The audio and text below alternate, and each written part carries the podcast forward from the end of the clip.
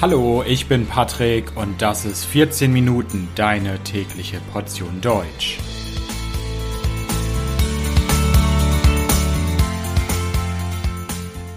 Folge siebenundachtzig, die Bundeswehr. Hallo, hallo und herzlich willkommen zu einer neuen Folge von vierzehn Minuten. Ich hoffe, dass es euch gut geht.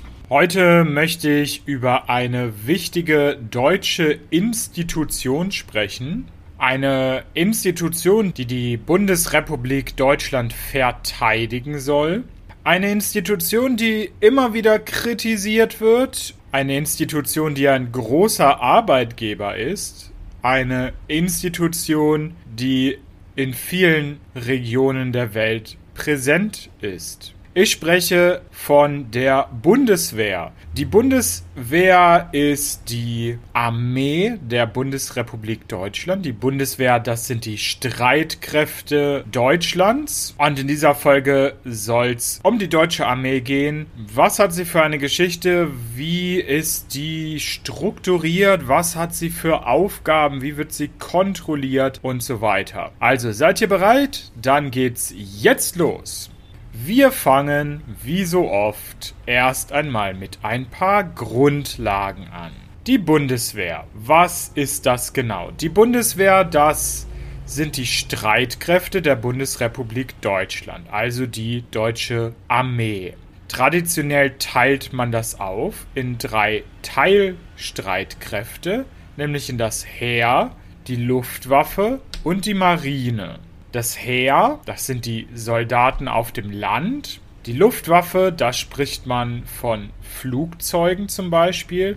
Und Marine, da geht's um Schiffe und U-Boote. Die Bundeswehr hat außerdem einen großen Sanitätsdienst. Der Oberbefehlshaber, das heißt der militärische Chef, der militärische Vorgesetzte, ist der Bundesminister der Verteidigung. Im Moment ist das Boris Pistorius von der Partei S P D.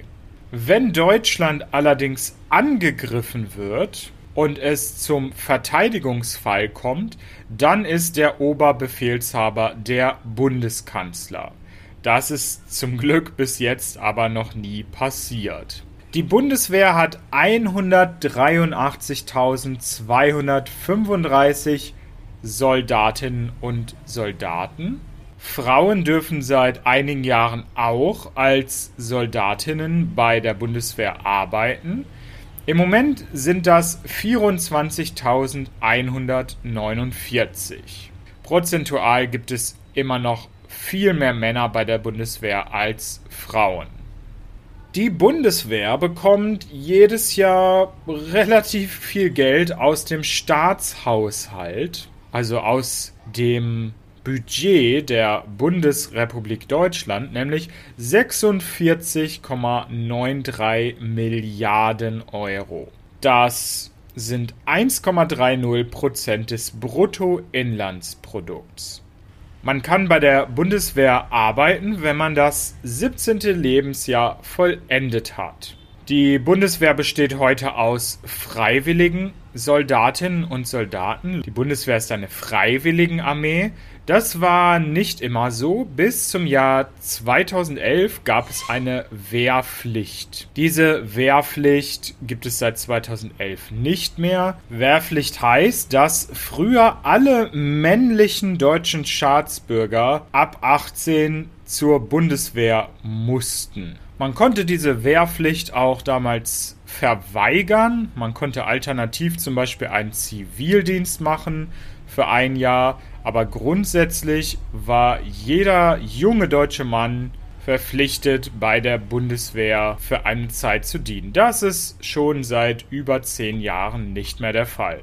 Was hat denn die Bundeswehr für eine Geschichte? Das ist auch interessant, denn Wir müssen uns daran erinnern, dass wir die Zeit der Nazi-Diktatur hatten. Von neunzehnhundertdreiunddreißig bis neunzehnhundertfünfundvierzig gab es die nationalsozialistische Diktatur mit dem Führer Adolf Hitler. Und es gab einen schrecklichen Zweiten Weltkrieg, den Deutschland begonnen hat und auch verloren hat. Im Mai neunzehnhundertfünfundvierzig hat Deutschland kapituliert.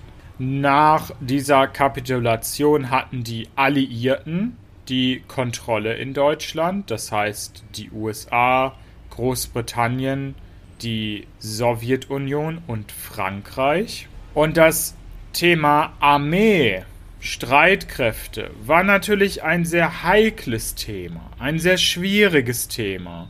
Und direkt nach dem Zweiten Weltkrieg war es natürlich absolut keine Option, dass Deutschland sofort wieder eine Armee bekommt. Ein Land, das in den Jahren davor die Welt in Schrecken gestürzt hat, sollte so schnell keine Armee bekommen. Das hat sich dann aber doch verändert in den neunzehnhundertfünfziger Jahren. Es gab Vorgespräche zwischen den Alliierten und der deutschen Bundesregierung und offiziell gab es dann wieder eine Armee ab dem fünften Mai neunzehnhundertfünfundfünfzig. Die Armee hat man damals Bundeswehr genannt. Das war auch ein neuer Name damals, denn davor hieß die Armee immer Wehrmacht. Aber weil das durch die Nazizeit natürlich eine sehr negative Konnotation bekommen hatte, hat man sich einen neuen Namen ausgedacht.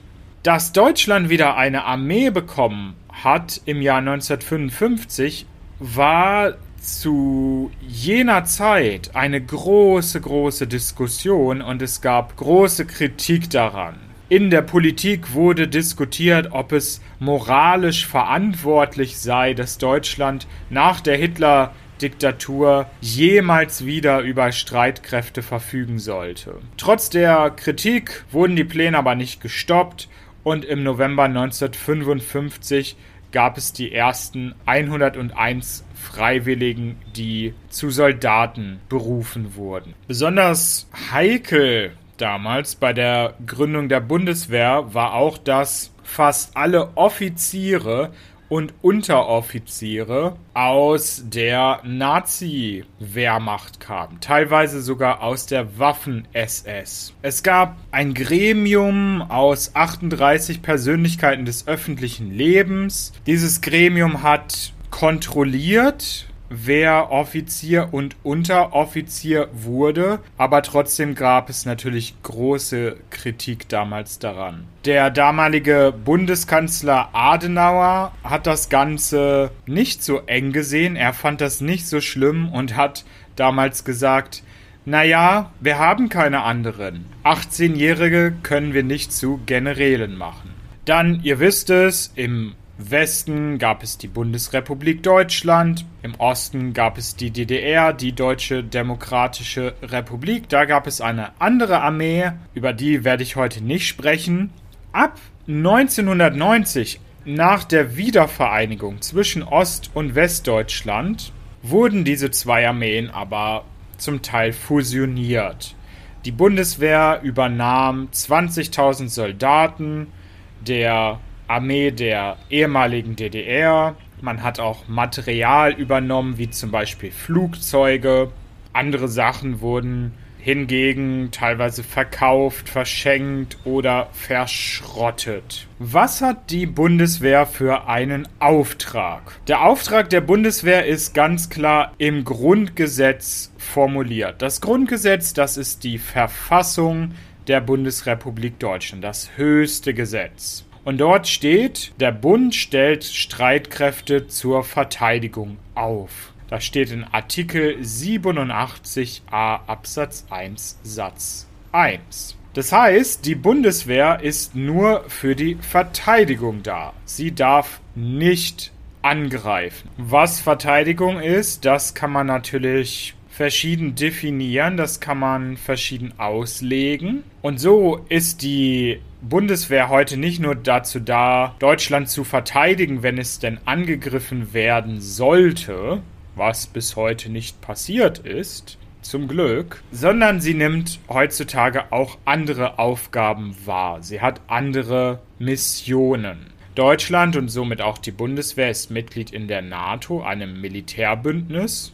Und Deutschland ist auch in der Europäischen Union. Und Deutschland beteiligt sich an militärischen Missionen der NATO und der Europäischen Union.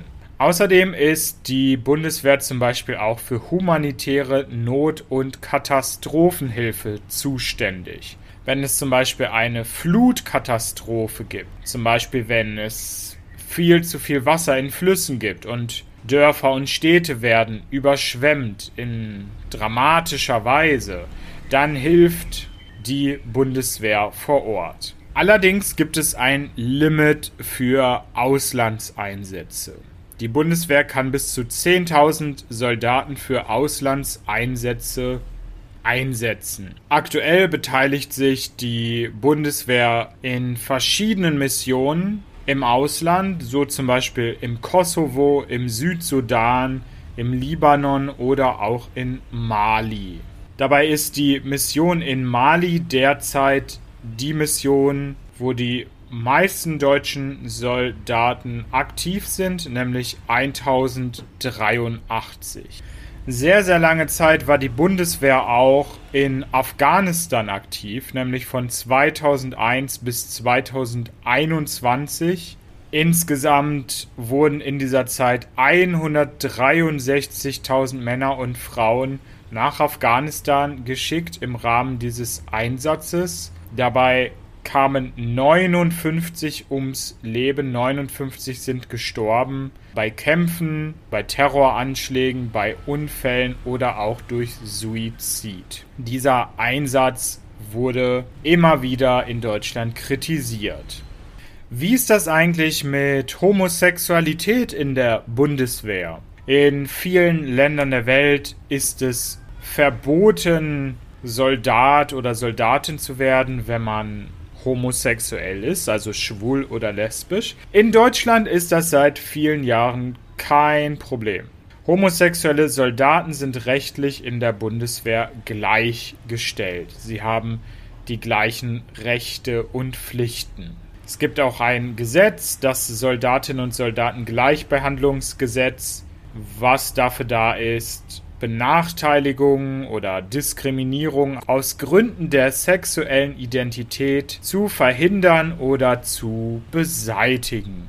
Und auch wenn man Transgender ist, darf man bei der Bundeswehr arbeiten. Man kann als Soldat oder Soldatin dienen. Es gibt auch ein prominentes Beispiel, nämlich Anastasia Biefang. Anastasia Biefang wurde zweitausendsiebzehn die erste offen trans geschlechtliche Kommandeurin der deutschen Streitkräfte.